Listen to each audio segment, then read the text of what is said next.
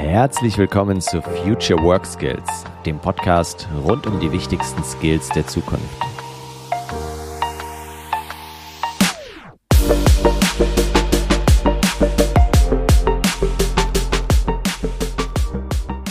Hallo, ich bin Dennis Fischer und heute habe ich die wunderbare Janike Stör zu Gast. Janike ist Coachin für erfüllte Karrieren und ja, ursprünglich mal einer breiten Öffentlichkeit bekannt geworden durch das Traumjob-Experiment. Dazu hat sie ein Buch geschrieben, weil sie vorher 30 Jobs in einem Jahr getestet hat. Und sie hat nicht nur diese 30 Jobs getestet, sondern auch später noch spannende Berufe der Zukunft ausprobiert. Und genau darüber will ich heute mit ihr sprechen. Aber wir reden auch über viele weitere Dinge, wie sie anderen Menschen hilft, ihren Traumjob zu finden und welche Skills in Zukunft wirklich wichtig werden. Also super spannendes Interview. Lass uns direkt reinstarten. Ja, Janike, herzlich willkommen. Nachdem ich in deinem Podcast zu Gast sein durfte, freue ich mich jetzt sehr, dich heute Morgen hier bei mir begrüßen zu können. Guten Morgen. Guten Morgen, Dennis. Vielen Dank für die Einladung. Ja, ich habe ja gerade schon ein paar Worte über dich gesagt in der Einleitung, aber stell dich doch gerne noch mal kurz in eigenen Worten vor, wer du bist, was du machst und was dich so ausmacht. Sehr gerne. Ich bin Janike, ich bin Coach für erfüllte Karrieren und habe viele Interessen und äh, liebe die Abwechslung, liebe das Lernen, die Weiterentwicklung. Und das war lange eine Herausforderung in meinem Berufsleben, weil ich äh, immer dachte, ich bin irgendwie am falschen Ort. Ich habe dann Jobs getestet, ähm, erstmal normale, also ich habe Menschen be begleitet, die leidenschaftlich unterwegs sind, um meine Berufung zu finden und habe dann eben festgestellt, okay, es ist nicht der Job, sondern es sind Tätigkeiten, die mir Freude machen und ich kann mir die durchaus so zusammenstellen, dass sie mich erfüllen und dass sie auch meiner, ähm, meinem Wunsch nach Abwechslung nachkommen und ähm, ja auch gerecht werden. Und mittlerweile, genau, habe ich dann noch ein Projekt gemacht zwischendurch zu Jobs der Zukunft. Da habe ich geguckt, wie verändert sich der Arbeitsmarkt gerade, was passiert da eigentlich und ähm, habe mich jetzt aber fokussiert auf das Thema, ähm, wie gestalte ich meine Karriere, so dass ich sie erfüllen, erfüllend empfinde und dass ich äh, auch erfolgreich bin mit dem, was ich tue. Und ähm, ja, bin da sehr angekommen. Ja, das Gefühl hatte ich auch beim letzten Mal, deswegen wollte ich dich unbedingt auch in meinem Podcast interviewen, genau zu den Themen, die du gerade angesprochen hast. Aber lass uns mal der Reihe nach starten. 2016 ist dein erstes Buch erschienen, das Traumjob-Experiment, hast du es genannt. 30 Jobs in einem Jahr. Du hast wirklich damals 30 Jobs in einem Jahr getestet und beschreibst sehr inspirierend und anschaulich deine Erfahrungen, Erlebnisse in dem Buch. Aber Erzähl mal, wie kam das zustande? Also war das ein Projekt, was du dir genauso vorgenommen hast oder hast du einfach mal angefangen und dann geschaut, wow, es macht so viel Spaß und dann eben weiter getestet? Wie war das genau? Ja, die Idee stammt tatsächlich aus einem Ratgeber. Also ich war zu der Zeit in einem Konzern beschäftigt und war ziemlich unzufrieden, was primär an mir lag als am, an, am Konzern. Ähm, aber ich habe halt total viel ausprobiert, wusste nicht mehr weiter, weil ich irgendwie immer, je mehr ich probiert habe, äh, desto unzufriedener wurde ich und bin dann ähm, über eine persönliche Krise wirklich dahin gekommen, dass ich sagte, ich, ich muss jetzt was ändern, es muss ich was tun und hatte die Idee eben andere Jobs auszuprobieren, weil ich so viele Sachen für mich für möglich gehalten hatte oder für ähm, möglicherweise erfüllend, dass ich dachte, okay, eigentlich muss ich viele verschiedene Dinge ausprobieren. Habe das dann zur Seite gelegt, weil ich dachte, ja, ich habe die Ausbildung nicht, ich habe das Geld nicht, ich habe äh, keine Ahnung, kann die Leute nicht überzeugen, mich einzustellen. Und dann ist mir ein Ratgeber in die Hände gefallen, wo von einer Belgierin berichtet wurde, die auch Jobs getestet hat.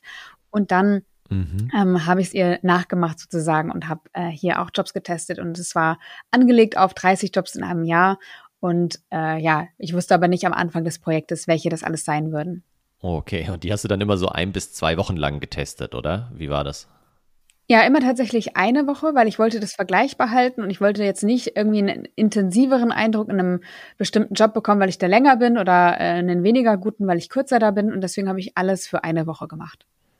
Jetzt so rückblickend, an welchen der 30 Jobs erinnerst du dich am liebsten? Was kommt dir spontan in den Kopf? Ah, sehr viele. Also ganz, ganz spontane Bilder, die mir jetzt hochkamen, war zum einen äh, meine Arbeit im Naturhistorischen Museum in Wien. Das ist mhm. natürlich mega beeindruckend. Da war ich als Tierpräparatorin unterwegs. Ein Job, den ich niemals mein Leben lang machen würde. ähm, okay, wahrscheinlich gar kein Job, den ich mein Leben lang machen würde. Aber das wäre auf jeden Fall nicht das, wo ich einsteigen wollte. Aber die Menschen da waren total toll. Die Aufgaben waren total spannend. Das Umfeld, äh, ja, der Arbeitsort, ne, das war total ähm, spannend. Ja. Und äh, dann musste ich natürlich auch gerade denken an äh, die Geburt eines Kindes, äh, die ich ähm, begleiten durfte als Hebamme. Wow, ja, das ist äh, tatsächlich mal ein etwas anderer Beruf. Nicht schlecht. Ähm, du hast ja damals auch einen Job äh, getestet, der Karriereberaterin hieß. Wusstest du da schon, dass es mal vielleicht in die Richtung gehen könnte, dass dir das Spaß machen könnte? Oder was war das genau für eine Form der Karriereberatung? Ähm, das war eine sehr gute Karriereberatung. Das war aber eher eine Outplacement-Beratung. Also äh, wenn Firmen sozusagen sich von Mitarbeitern lösen wollen, die können sich dann an die wenden und die haben sogar ein Konzept gehabt, wo sie einen Arbeitsvertrag zugesagt haben. Das heißt, dieser Vertrag endete erst mit Unterschrift auf einem Arbeitsvertrag. Und ähm, die Arbeit da fand ich total toll. In dem Sinne, dass ähm, ich habe auch viel gelernt dabei. Ich habe zum Beispiel von der Beraterin, die ich begleitet habe, ich habe die gleiche Coaching-Ausbildung gemacht, weil ich die Haltung von ihr so toll fand. Okay. Ähm, und gleichzeitig war das keine Option für mich, weil ähm, ja, es hätte mich zu sehr eingeengt ich hätte mich auf das eine fokussieren müssen. Es hätte in einem Setting stattgefunden, das äh, mich wieder ein bisschen eingeschränkt hätte. Also ich bin sehr freiheitsliebend, arbeite sehr gern sehr, sehr selbstbestimmt und das hätte ich dann wieder reduzieren müssen und deswegen war das jetzt keine Option für mich. Und ich habe auch tatsächlich nicht gedacht, ich mache hinterher Karriereberatung. Das hat sich dann erst im Nachgang so entwickelt. Okay, was mir gerade in den Kopf kommt, irgendwie hast du mal drüber nachgedacht, ein eigenes Business sozusagen rund um dieses Thema Praktika aufzubauen. Also von wegen, jemand hat gerade Abitur gemacht und weiß jetzt nicht genau, was er oder sie machen soll. Und dann können sie sich bei dir aus 60 verschiedenen Jobs irgendwie 30 aussuchen und dann eben auch so 30 Praktika am Stück absolvieren und überall mal reinschnuppern. Wäre das nicht ein eigenes äh, Geschäftsmodell sogar, was du auch anbieten könntest, theoretisch? Ja, das habe ich mir nach, äh, also habe ich mir überlegt und auch andersrum, ne? Also es könnte ja auch ein Geschäftsmodell sein, dass ich oder wer auch immer äh, verschiedene Jobs testet und dann als äh, Tester in ein, äh, in ein Unternehmen geht und zum Beispiel Feedback gibt, wie ist es neu anzukommen in einem Team? Wie ist die Unternehmenskultur? Wie nimmt man die wahr? Weil ganz oft ist ja auch so der, der blinde Fleck dann da, wenn man sehr drin ist. Betriebsblindheit kommt irgendwann. Und ähm, da hilft es, einen Blick von außen zu haben. Und das war das, was mir wiedergespiegelt wurde, dass, dass mein Feedback da sehr, sehr wertvoll war. Und äh, in beide Richtungen hätte ich es mir vorstellen können als Geschäftsmodell. Ja, super spannendes Thema. Also ich glaube, gerade so, wenn wir über die Arbeitswelt der Zukunft sprechen, dann werden wir eben nicht mehr irgendwie ein oder zwei Jobs in unserem Leben haben, sondern auch immer mal wieder neue Berufe ausüben. Und wenn man da irgendwie die Chance hat, so ein bisschen reinzuschnuppern, das erstmal kennenzulernen, bevor man sich da irgendwie komplett drauf committet, ist das, glaube ich, eine coole Chance. Aber jetzt mal zurück zu deinen Erfahrungen. Was waren denn so, ja, die Learnings, die Dinge, die du mitgenommen hast aus den 30 Praktika, die du gemacht hast? Also ich habe ähm, sehr viel gelernt ähm, und äh, zwar über mich, über erfüllende Arbeit, über den Arbeitsmarkt, ähm, also darüber, wie man seine Berufung findet. Also da, da hat sich total viel getan und ich glaube, das Wichtigste ist aber, ähm, dass ich von diesem Schwarz-Weiß-Denken, was ich früher hatte, weggekommen bin. Ne? Ich habe gedacht, ich werde hinterher Architektin oder Lehrerin, keine Ahnung, ähm, aber es gibt den einen Job oder eben äh, einen anderen Job, aber das ist dann so eindimensional. Und mittlerweile bin ich dazu gekommen oder auch in dem, im Laufe des Projekts habe ich festgestellt, die Welt ist nicht mehr eindimensional. Ich weiß nicht, ob sie es jemals war, aber heute mit Sicherheit weniger als früher. Ja. Ähm, und ja, es gibt viele Möglichkeiten. Ich kann mir verschiedene äh, Jobs kombinieren. Ich kann verschiedene Rollen innerhalb von einem Job ähm, ausführen, annehmen und ähm, kann auch vielleicht zwei Teilzeitjobs kombinieren oder eine Selbstständigkeit noch dazu. Das heißt, diese ähm, dieses Schwarz-Weiß-Denken ist abhanden gekommen, ne? Und das, das war, ist auch total gut, weil zum Beispiel, wenn ich mich auf eine Stelle früher beworben habe und habe nicht alle Kriterien erfüllt, dann hätte ich mich vielleicht gar nicht beworben. Oder ähm, jemand hätte mir eine Absage gegeben, dann hätte ich gesagt, okay, ja, dann sollte es wohl nicht sein. Heute würde ich fragen, ah, okay, woran lag's? Können wir uns irgendwie irgendwo treffen? Welche, welche Möglichkeiten gibt's noch? Also da äh, zum Gestalter mehr zu werden, das war ein wesentliches Learning. Okay, ja. Welche Möglichkeiten gibt es noch? Hast du dir wahrscheinlich danach auch überlegt, oder? Weil du hast ja vorhin schon kurz erwähnt, du hast nach diesen 30 Jobs dann später nochmal einen zweiten Anlauf gestartet, nämlich mit den wichtigsten Jobs der Zukunft, die du testen wolltest. Und genau darüber will ich ja mit dir auch heute sprechen. Wie kamst du auf die Idee? Wie, wie ging das? Ja, ähm, genau. Also ich äh, wollte Jobtesterin bleiben. Das war ein wesentlicher Grund dafür. Und ich war dann mittlerweile auch schon zu einem Teil ähm, habe ich auch Berufsberatung gemacht. Und ich habe dann gemerkt, okay, es gibt Menschen, die kommen zu mir, die haben einen Job, der sie erfüllt, aber durch die Digitalisierung trägt sich deren Geschäftsmodell nicht mehr. Das heißt, der, der zerbricht. Und dann dachte ich, okay, ähm, weil sich das ähm, gehäuft hatte oder, oder auch Leute einfach ihren Job verloren haben, ähm, wollte ich wissen, was passiert da eigentlich auf dem Arbeitsmarkt, um auch so ein Stück meiner Verantwortung als Beraterin gerecht zu werden. Mhm. Und ähm, steckte damals noch in einer Kooperation und in diesem in dieser Kooperation ist die äh, Idee entstanden und dann habe ich mich auf die Suche gemacht nach Jobs der Zukunft, habe mir ganz viele Trends angeguckt, Gegentrends, äh, mit, mit ganz vielen Zukunftsforschern gesprochen und gearbeitet, dann eben ähm, Jobs entwickelt, die es in der Zukunft mal geben kann und habe die dann wieder runtergebrochen und geguckt, okay, was gibt es jetzt schon, wo kann ich jetzt tatsächlich mal praktische Erfahrungen sammeln, ähm, was sich dann wiederum so entwickeln könnte, dass es mal da oder da landet. Okay, also diese 30 Jobs. Ich verlinke übrigens die 30 Jobs auch nochmal gerne hier in den Show Notes und auch deine Website natürlich. Aber blöde Frage, die gab es ja dann äh, damals schon, sonst hättest du sie irgendwie nicht testen können, oder? Also natürlich musste ich, wenn ich, also wenn ich einen Job testen will, muss es ihn ja geben, sonst äh, geht's ja nicht. So, das war so ein bisschen die Krux am Projekt tatsächlich, da den Spagat zu schaffen zwischen, ähm, ich spinne mir was zurecht für die Zukunft und dann breche ich es aber wieder so weit runter, dass ich das heute machen kann, ähm, um dann wieder zurück abs zu, äh, zu abstrahieren, ähm, wie es dann in Zukunft aussehen könnte, möglicherweise. Mhm. Dann lass uns doch mal ein bisschen reintauchen in diese verschiedenen Berufe. Was macht zum Beispiel eine Fair Sustainability-Expertin genau?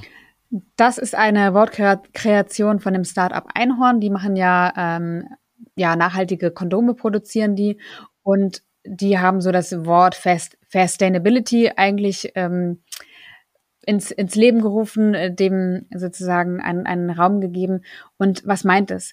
Also fair und nachhaltig zu arbeiten. Und klar gibt es diesen Job schon im Bereich äh, CSR, Corporate so Social Responsibility, aber ähm, dieser Sustainability Manager geht viel, viel weiter.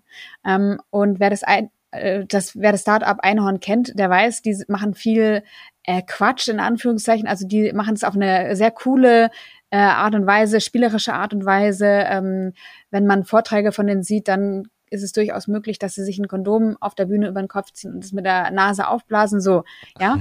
äh, das ist die eine Seite und die andere Seite, die mich dann total überrascht hat da vor Ort, war, dass die mit einer absoluten ähm, erwachsenen Haltung, mit einer wirklich ernsten Herangehensweise dieses äh, faire und nachhaltige fokussieren. Und die lassen sich auch nicht ähm, also die, die geben nicht Ruhe, wenn es heißt, okay, in Malaysia holen wir jetzt unseren Kautschuk und die Plantage, bei der wir sind, äh, erfüllt irgendwie die Gütekriterien von einem Biosiegel oder einem Nachhaltigkeitssiegel, sondern die gehen wirklich vor Ort und gucken, okay, was heißt es denn jetzt konkret? Also die arbeiten nicht nach Checklisten, sondern die gucken in der Realität, was ist da wirklich los? Und um mal ein Beispiel zu nennen, ähm, es ist zum Beispiel in China so, dass natürlich ähm, mit so einem Siegel Wanderarbeiter zum Beispiel eine Sozialversicherung erhalten. Mhm. So, das erklingt äh, oder klingt vielleicht im ersten Schritt gut. Äh, wenn man sich das aber genauer anguckt, dann merkt man, okay, diese Wanderarbeiter, die äh, wandern ja sozusagen in, in äh, China, also die, die sind ja nicht zu Hause, die gehen dann irgendwann wieder zurück in ihre Heimat, überqueren ähm, Kantonsgebiete und damit verlieren sie diese ähm, Sozialversicherung. Heißt, im Endeffekt haben sie weniger als vorher. So, und was die ein Sustainability Manager macht, ist, der guckt sich das wirklich an, guckt, was bedeutet das, der ähm, arbeitet nicht, nicht nach Checklisten, sondern redet mit den Menschen, der guckt sich das wirklich an. Die haben auch äh, den Produktlebenszyklus analysiert von ihrem Produkt und geguckt von Herstellung bis zur Entsorgung, wo ähm, entstehen da die Emissionen, ähm, wo entsteht da Umweltverschmutzung oder vielleicht auch ein soziales Ungleichgewicht und wie können wir dem entgegenwirken. Mhm. Okay, krass. Ja, interessant. Dann noch ein zweiter Beruf, den ich äh, mir rausgepickt habe von der Liste, nämlich den Filter Bubble Burster. Also ich weiß, was eine Filterblase ist und was macht dann der Burster, der, der zerplatzt? Lässt die Filterblase zerplatzen oder wie kann ich mir das vorstellen? Ja, das ist ein Job, der äh, sozusagen entstanden ist, als ich eine Woche als Data Scientist gearbeitet habe und gelernt habe, okay, wie funktionieren diese Filterblasen eigentlich, ne? Über äh, große Datenmengen und dann wird wieder runtergebrochen, auf den Einzelnen umgelegt ähm, und relativ vorhersagbar ist, wie ich mich verhalte, wie du dich verhältst. Ne? Also das kann man anhand von großen Datenmengen mit Vergleichspersonen ähm, eben analysieren und vorhersagen. Und da ist sozusagen die Idee entstanden, wenn alles mir gegeben wird, so wie ich das will, so wie ich das kenne, so wie ich positiv reagiere oder vielleicht auch besonders negativ reagiere, ähm, dann ist das ja irgendwie eintönig. Mhm. So, was ist das Interessante daran? Und ähm, zu jedem Trend gibt es ja auch einen Gegentrend und da entstand eben die Idee zu diesem Filterbubble Burster, der sich eben darum kümmert, explizit andere Empfehlungen auszusprechen, dich mit anderen Dingen zu versorgen, als es ein Algorithmus tun würde. Ähm, und dann habe ich dazu den das Startup Ask Helmut gefunden, die ähm, Events kuratiert haben. Und die sind angetreten mit dem Gedanken, wir, ähm, du meldest dich an, du sagst, was dir gefällt, und dann geben wir dir Empfehlungen zu dem, was dir eh gefällt. Was ähnlich gut ist an Events in Berlin oder in München oder wo auch immer. Okay. So, und die haben dann festgestellt, dass sie insbesondere dann positives Feedback bekommen haben von ihren Nutzern, wenn sie irgendwo hingeschickt wurden, wo sie niemals von alleine hingegangen wären. Was also außerhalb von ihrer Filterblase lag. Ähm, und die haben dann daraus sozusagen das Geschäftsmodell ein bisschen umgestrickt und haben die ähm, Helmut Surprise ins Leben gerufen und haben explizit Menschen überrascht und aus ihrer Filterblase geholt, irgendwo anders hingebracht und denen damit die besonders schönen Momente geschaffen. Okay, spannend. Also, dass man nicht nur irgendwie über Nachrichten mal seine Filterblase verlässt oder mal eine andere Facebook-Gruppe reinschaut, sondern wirklich mal physisch auch sich mit Menschen unterhält, ja, mit denen man sonst vielleicht nie sprechen würde und sie irgendwo trifft. Das ist echt eine gute Idee. Ja, es gibt ja auch den Verein ähm, Deutschland spricht. Da geht es ja auch darum, mit Menschen in Kontakt zu kommen, die eine andere Meinung haben als ich. Und dann mit denen in Austausch zu gehen. Also das kann man auf ganz viele Bereiche übertragen. Ja, und glaube ich auch, das ist ein ganz, ganz wichtiger Punkt für die Zukunft, dass wir halt lernen, wieder andere Meinungen auszuhalten. Wir müssen sie ja nicht übernehmen, aber wir sollten sie zumindest anhören und auch akzeptieren, dass andere Menschen anderer Meinung sind. Ich glaube, das ist ein extrem wichtiger Aspekt, den du da ansprichst. Ja, und das ist ja was, was wir zunehmend beobachten können. Äh, es heißt ja auch immer, durch Social Media zerbricht eigentlich so unsere Gesellschaft, weil wir eben uns in diese Gruppen, in diese Filterblasen aufteilen und gar nicht mehr aushalten können, wenn jemand äh, uns begegnet, der andere Meinungen hat, der ja ein anderes Leben führt und eine andere Lebenshaltung hat. Ähm, und dadurch äh, ist einfach unsere Demokratie und auch die Gesellschaft gefährdet. Und deswegen sollte es solche Jobs geben. Ähm, und ja, das war auf jeden Fall eine sehr coole Erfahrung. Das glaube ich. Ja, dann hoffen wir mal, dass es davon noch viel mehr geben wird in Zukunft. Einen dritten äh, habe ich mir noch rausgepickt, äh, da will ich dich noch kurz drauf ansprechen, nämlich den sogenannten Decomplexer. Also jemand, ja, keine Ahnung, der die Komplexität aus unserem Alltag nimmt, würde ich jetzt mal behaupten, weil unsere VUCA-Welt heutzutage ist ja nicht nur kompliziert, sondern auch komplex. Aber was kann da in die Komplexe leisten?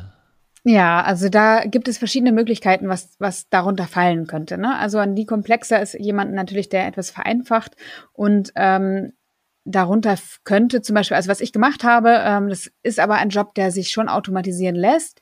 Ähm, es gibt auch Teile von dem Job, die sich nicht automatisieren lassen. Aber genau, es war für mich ganz gut, um in das Thema reinzukommen. Ich habe ähm, als Übersetzerin für leichte Sprache gearbeitet. Ähm, also Sprache wirklich so runterzubrechen, dass sie einfach verständlich ist. Für Menschen vielleicht mit einer Behinderung, vielleicht für Menschen, die die Sprache nicht sprechen, für ähm, Menschen, die nicht so gut lesen können. Also für Menschen, die einfach über die Sprache nicht so oder das, das geschriebene Wort nicht so Zugang zu den Inhalten haben. Und man muss ja auch sagen, dass äh, die Dinge einfach komplizierter und komplexer werden. Und ja, da muss einfach Zugang gewährleistet werden, finde ich. Es muss Zugang ähm, und Barrierefreiheit geben zu auch inhaltlichen Themen. Und dieser Übersetzer für leichte Sprache, also das gibt's insbesondere bei Ministerien beispielsweise, wenn du da auf die Website gehst, kannst du oben ähm, in der Leiste üb äh, üblicherweise ähm, anklicken, dass du es in leichter Sprache sehen möchtest. Ähm, und dann wird dir das nochmal anders dargestellt. Ähm, ein anderes Beispiel wäre für so eine Tätigkeit ähm, der ähm, Zukunftsforscher, weil auch der guckt sich an, was passiert da eigentlich gerade, der bricht es relativ leicht runter, gibt dir als Unternehmen oder Unternehmer das ähm, und sagt, okay, aus diesen Dingen, die da gerade passieren in deinem Feld oder in deiner Branche oder die deine Branche betreffen könnten, äh, müssten wir jetzt eigentlich die oder die und die Ableitung treffen oder also macht vielleicht verschiedene Stränge auf für mögliche oder unterschiedliche Szenarien. Ähm, und auch das wäre eine Art Dekomplexer, der dir hilft, zu verstehen, was passiert da eigentlich gerade und wie reagiere ich darauf. Okay, also bin ich auch so zum Teil zumindest äh, ein Decomplexer in dem, was ich tue. Aber genau, Zukunftsforscherin hast du gerade genannt, steht auf Platz 13 auf deiner Liste. Äh, ja, Space Stewardess, AI Value Designer, Influencer, Gentechniker und so weiter. Du hast noch viele, viele weitere Berufe, die du testen wolltest, hast dann aber so nach knapp zwölf Berufen aufgehört und das Projekt beendet. Wie kam es dazu? Was äh, hat dich dazu bewogen, das dann nicht weiter fortzuführen? Ja, sehr, eine sehr mühsame Entscheidung war das tatsächlich weil es äh, auch so ein Herzensprojekt von mir war. Ähm, ich habe aber gemerkt, also ich bin mit den Tools und Techniken. Ich habe gedacht, weißt du, ich habe gedacht, ich habe schon 30 Jobs getestet. Ich mache das jetzt einfach wieder so, ist ein bisschen äh, komplexer und so weiter. Aber ich weiß ja, wie es geht, mache ich einfach und fertig. Und ich habe dann festgestellt, dass es mit den gleichen Tools und Techniken nicht geht. So, weil die Zukunft ist einfach komplizierter, sie ist komplexer, sie ist mehrdeutiger und so weiter. Ähm, und ich kann nicht Sachen, die irgendwie vor fünf Jahren oder vor zehn Jahren mal funktioniert haben, eins zu eins übertragen auf heute und dann denken, das, das klappt so. Sondern es war deutlich anspruchsvoller ähm, und das erfordert auch, also, oder das heißt auch, dass ich vielleicht als einzelne Person das gar nicht mehr leisten kann. Also ich kann mich nicht in 30 Trends einarbeiten, dann äh, runterbrechen, überlegen, welche Zukunftsberufe äh, entstehen daraus, dann da äh, jemand auch das Netzwerk haben, ähm, den Job organisieren, dann dahin gehen, das ausprobieren und gleichzeitig eigentlich schon wieder am nächsten arbeiten. Also das hat äh, einen Grad an Komplexität erreicht, den ich so ähm, hätte vorher sehen können, aber irgendwie naiverweise dachte, ich habe es ja schon mal gemacht, mache ich nochmal. Ähm, und habe dann festgestellt, ähm, das funktioniert so nicht und vor allen Dingen funktioniert es alleine nicht. Mhm. Und dann habe ich mir ähm, andere Leute noch mit ins Boot geholt und ähm, also ich habe ja natürlich auch im Austausch stand ich schon, das schon, aber ich habe dann zum Beispiel meinen Podcast angefangen und habe angefangen, ähm, so ein anderes Modell daraus zu machen. Und zwar mit Eileen von den Zukunftsbauern habe ich diesen Podcast gestartet, um äh, Zukunftsberufe auch vorzustellen und da auch einzutauchen, auch hinzugehen und zu gucken. Und ähm, so hat sich das sozusagen weiterentwickelt und ähm, genau, ich habe es ja auch nur als äh, Side-Projekt sozusagen gemacht und nicht mein Geld damit verdient, sondern das war, weil ich es halt wissen wollte. Und ähm, das waren alles so Faktoren, die dazu beigetragen haben, dass ich eben zwölf gemacht habe, wo ich dachte, das ist eine gute Zahl. Das hilft mir auch, so eine Ahnung zu bekommen, wie läuft es, ähm, was, was passiert da gerade. Das, das war ja auch das Thema, warum ich angetreten war. Und ich hatte dann das Gefühl, ähm, das passt so und alles, was ich zusätzlich noch machen würde, ähm, wäre eigentlich, ähm, also es passte dann einfach nicht mehr. So. Und deswegen habe ich das dann ähm, einerseits schweren Herzens, weil ich gerne Dinge zu Ende bringe, aber andererseits auch, weil ich äh, es einfach gut war, da einen Punkt zu setzen, dann für mich beendet. Ja, und ich glaube, auch das ist ja ein wichtiger Skill, eine wichtige Kompetenz in der Zukunft, dass wir einfach halt irgendwann vielleicht nicht mehr an einem Job festklammern, weil wir wissen oder obwohl wir wissen, ähm, dass er bald nicht mehr existieren wird oder sich so stark verändern wird, dass wir uns eher einen neuen Beruf suchen sollten. Und da finde ich einen Spruch äh, immer sehr schön, den ich mal gehört habe, der heißt, es ist gut, einen Plan zu machen, aber nicht gut, einen Plan zu haben. Also es ist wertvoll, sich am Anfang mal Gedanken zu machen, wo will ich eigentlich hin, was ist die Richtung, was sind meine Ziele, aber sich dann halt nicht krampfhaft an dem Plan festzuhalten und festzuklammern. Genau das hast du ja hier unter Beweis gestellt, von daher bist du da schon mal gut ausgerüstet für die Zukunft. Ja, und es war schwer, weil ich, wie gesagt, äh, diesen Anspruch habe, ich nehme mir was vor, ich fange was an und ich bringe das auch zu Ende. Und da musste ich mich wirklich ein bisschen von lösen, äh, war auch ein Prozess ähm, und war dann aber auch gut so, wie es war. Ne? Und ich habe sehr, sehr viel gelernt, auch gerade in der Art und Weise, wie man komplexe Herausforderungen angehen kann und sollte. Ähm, das ist zum Beispiel, dass man ein Team braucht, ein interdisziplinäres. Das ist wichtig. So, also ich kann nicht äh, die mega komplexeste Herausforderung, gut, gibt noch andere, ne? Also ich so will das jetzt nicht in einen Maßstab setzen, aber ähm, ich kann ganz komplexe Herausforderungen nicht alleine lösen. So, ich brauche ein Team und ich muss auch im Team arbeiten können. Und das ist, ähm, ich war, glaube ich, früher eher so ein Einzelgänger oder eine Einzelgängerin. Bin ich heute wahrscheinlich auch vorrangig noch. Also ich bin eher introvertiert und ich habe einfach gerne Zeit für mich.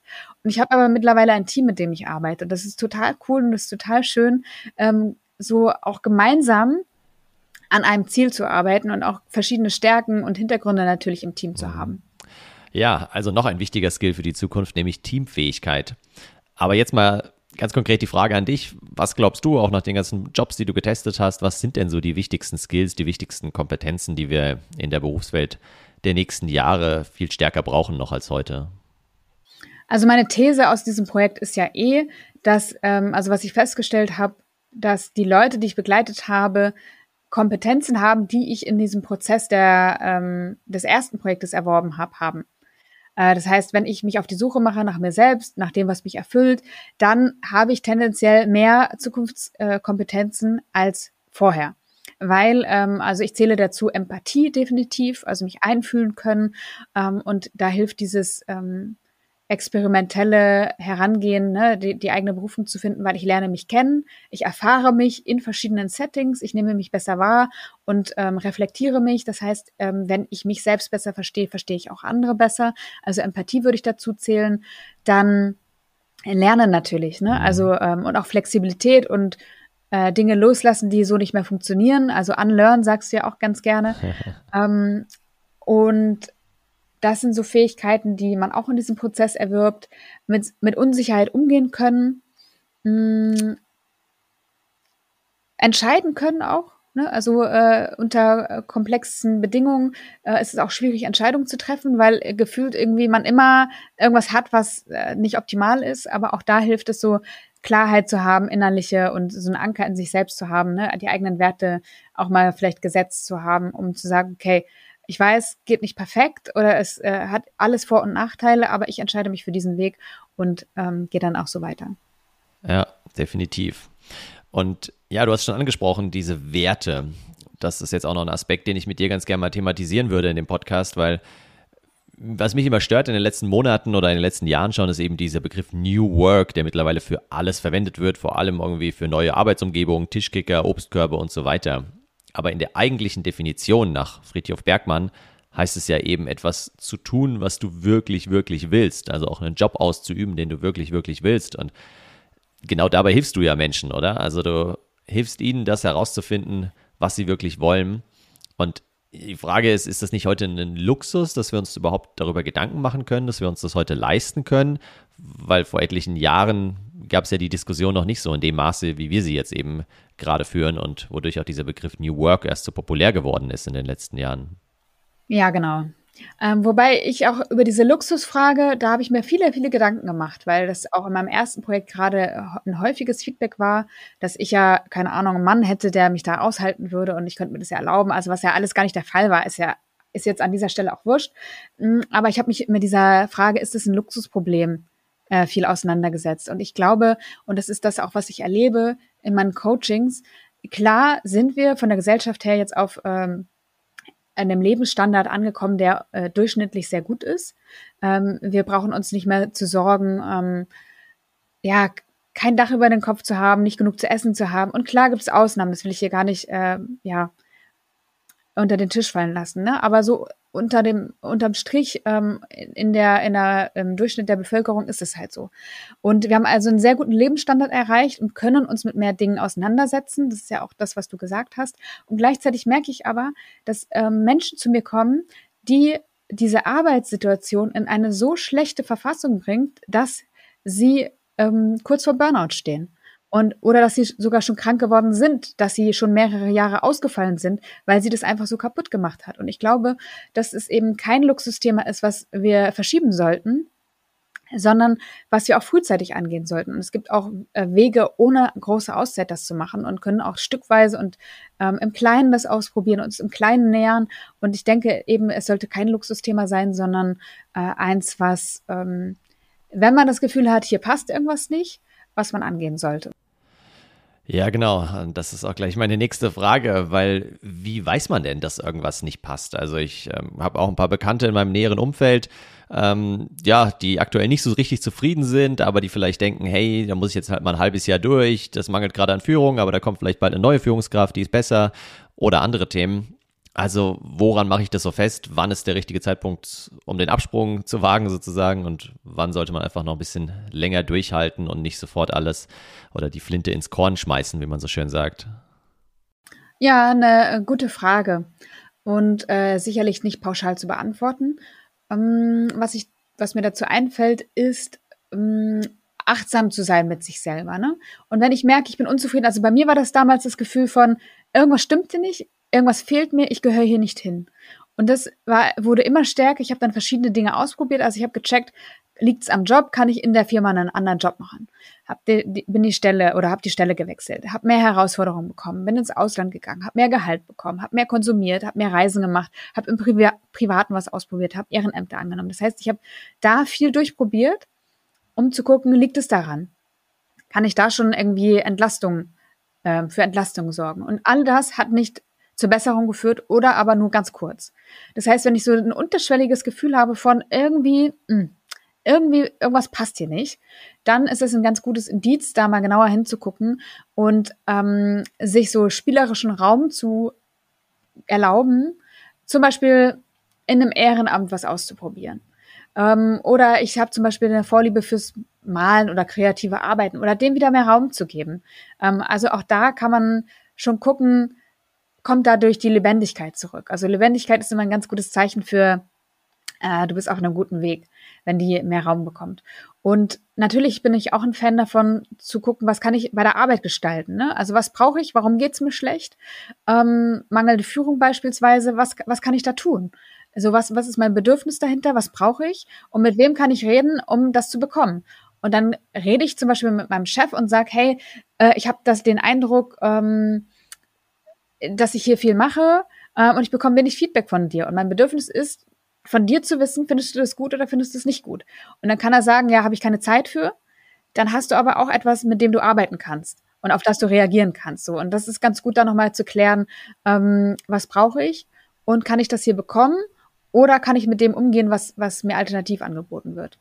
Ja, mh. ja, ich glaube gerade dieser Punkt, den du auch ansprichst, ähm, worauf habe ich denn Lust? Was macht mir so richtig Spaß? Wobei vergesse ich völlig die Zeit? Also im Coaching, in der Transaktionsanalyse würde man da vom freien Kind-Ich sprechen, wo genau diese Zustände eintreten. Und äh, das ist ein ja, super spannender Aspekt. Da fällt mir gerade ein, ich hatte letzte Woche tatsächlich eine Trainingsteilnehmerin, da ist mir eiskalt den Rücken runtergelaufen. Es war Freitagnachmittag und dann habe ich so spaßhalber in die Gruppe gefragt und freut euch aufs Wochenende? Und sie schaut mich so an mit ernstem Blick und meint, ja Dennis, seit Montag. Oh, und ich so, okay, okay, okay. Äh, falsche Frage, lass uns zu einem anderen Thema übergehen. Aber vielleicht schicke ich sie auch einfach zu dir, weil ich habe gehört, du startest jetzt im Frühjahr 22 die nächste Runde, wo du eben Menschen, ja, über Online-Kurse, aber vor allem auch über individuelle Coachings, Gruppencoachings eben dabei hilfst, ihren Traumjob zu finden. Also nimm uns doch gerne mal da mit rein. Was passiert da? Wie läuft es ab? Erzähl mal ein bisschen.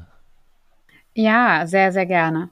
Also im äh, Frühjahr 2022, du hast es schon gesagt, äh, geht mein Kurs rein in den richtigen Job in die nächste Runde und ich begleite da gruppenweise zwölf Personen, die unzufrieden in ihrem Job sind ähm, und nicht wissen, wo die Reise hingehen soll oder vielleicht eine grobe Ahnung haben, aber nicht wissen, wie sie es umsetzen sollen. Die begleite ich darin, das zu finden, was zu ihnen passt. Und das ähm, mache ich über ein halbes Jahr. Das ist schon ein knackiger Zeitraum, weil auch viel innere Entwicklung damit einhergeht. Ähm, aber es ist möglich. Ähm, und ich begleite sie über, hey, was habe ich eigentlich für ein Mindset? Was glaube ich eigentlich? Wie bin ich geprägt? Wo komme ich her? Wie habe ich meine Entscheidung getroffen? Über welche Ressourcen stecken eigentlich in mir? Was interessiert mich? Welche Werte habe ich? Was kann ich gut? Welche Erfahrungen habe ich gemacht, die wertvoll sind? Ähm, hinzu, was, welche Vision habe ich eigentlich von mir als Mensch? Wer möchte ich sein? Welches Setting brauche ich, um gut arbeiten zu können? Warum stehe ich jeden Morgen auf und tue das, was ich tue. Also was gibt mir einen Sinn und äh, Tiefe. Und daraus entwickeln wir dann Ideen, bauen Prototypen, ähm, testen diese Ideen in der Praxis und dann in dieser Praxisphase ist passiert das, dass äh, sich die Teilnehmenden äh, aus dem alten Job ablösen, wenn der alte Job denn verkehrt ist. Manchmal reichen auch äh, Anpassungen, die gemacht werden. Ähm, aber ähm, genau, erste Erfahrungen werden gemacht, man lernt sich selbst nochmal neu kennen, ähm, kann sich vergewissern, ob man was wirklich gut kann. Das heißt, da wird nochmal Selbstkenntnis äh, erworben, Selbstvertrauen gewonnen und so kann man dann in das Neue hineinwachsen. Und da begleite ich Menschen und wer unzufrieden im Job ist, äh, der ist da herzlich willkommen. Genau, also sehr gerne bei janikestör.com auf der Website vorbeischauen und ja, zum Abschluss äh, habe ich noch zwei kurze Fragen an dich. Und die erste ist, welches Buch liegt denn aktuell auf deinem Nachttisch? Hm, ich habe tatsächlich alles weggeräumt vom Nachttisch. Okay, warum das? Äh, weil, weil mein Sohn das immer runterschmeißt. Ah. ähm, was lag da? Der emotionale Rucksack von Vivian Dietmar lag da zuletzt. Mhm. sagt mir nichts. Worum geht es da in, in zwei Sätzen? Hm, ich habe es noch nicht komplett durch, aber es geht darum, wie Emotionen, die wir irgendwann mal erlebt haben, aber vielleicht auch unterdrückt haben, in uns schlummern. Die stecken wir dann in unseren emotionalen Rucksack und äh, dann können wir durch Trigger, die uns erinnern an diese Situation damals, will das Gefühl wieder hochkommen, sagt sie, und äh, verarbeitet werden. Und darum geht's. Okay. Ja, dann sind wir auch leider jetzt wirklich schon am Ende angelangt. Äh, vielen, vielen Dank, dass du dir die Zeit genommen hast. Danke für deine spannenden, inspirierenden Impulse. Und wenn du jetzt noch ein abschließendes Wort oder einen Satz an meine Hörerinnen und Hörer richten willst, wäre jetzt der richtige Zeitpunkt dafür. Danke dir, Janike. Ja, vielen Dank für die Einladung, äh, Dennis. Äh, es war sehr schön mit dir. Und ja, habe ich eine Botschaft. Also ich würde auf jeden Fall sein, achtsam sein, auf sich hören. Und wenn es nicht äh, gut geht, dann gucken, ähm, was, was kann ich tun? Und wenn es nur im ganz Kleinen ist, aber bitte nicht hinnehmen und runterschlucken und denken, es gehört so, Arbeit muss hart sein, ähm, sondern gucken, okay, ich habe viel mehr in der Hand, als ich vielleicht glaube, als ich im ersten Moment sehe und wie kann ich die Dinge gestalten, so dass es mir besser geht. Ja, da kann ich mich wirklich nur anschließen. Schau gerne mal auf Janikis Website vorbei oder ja, hör in ihren Podcast rein. Ich hoffe, wir hören uns nächste Woche wieder zu meiner nächsten Podcast-Folge. Bis dahin, bleib inspiriert. Alles, alles Gute, dein Dennis.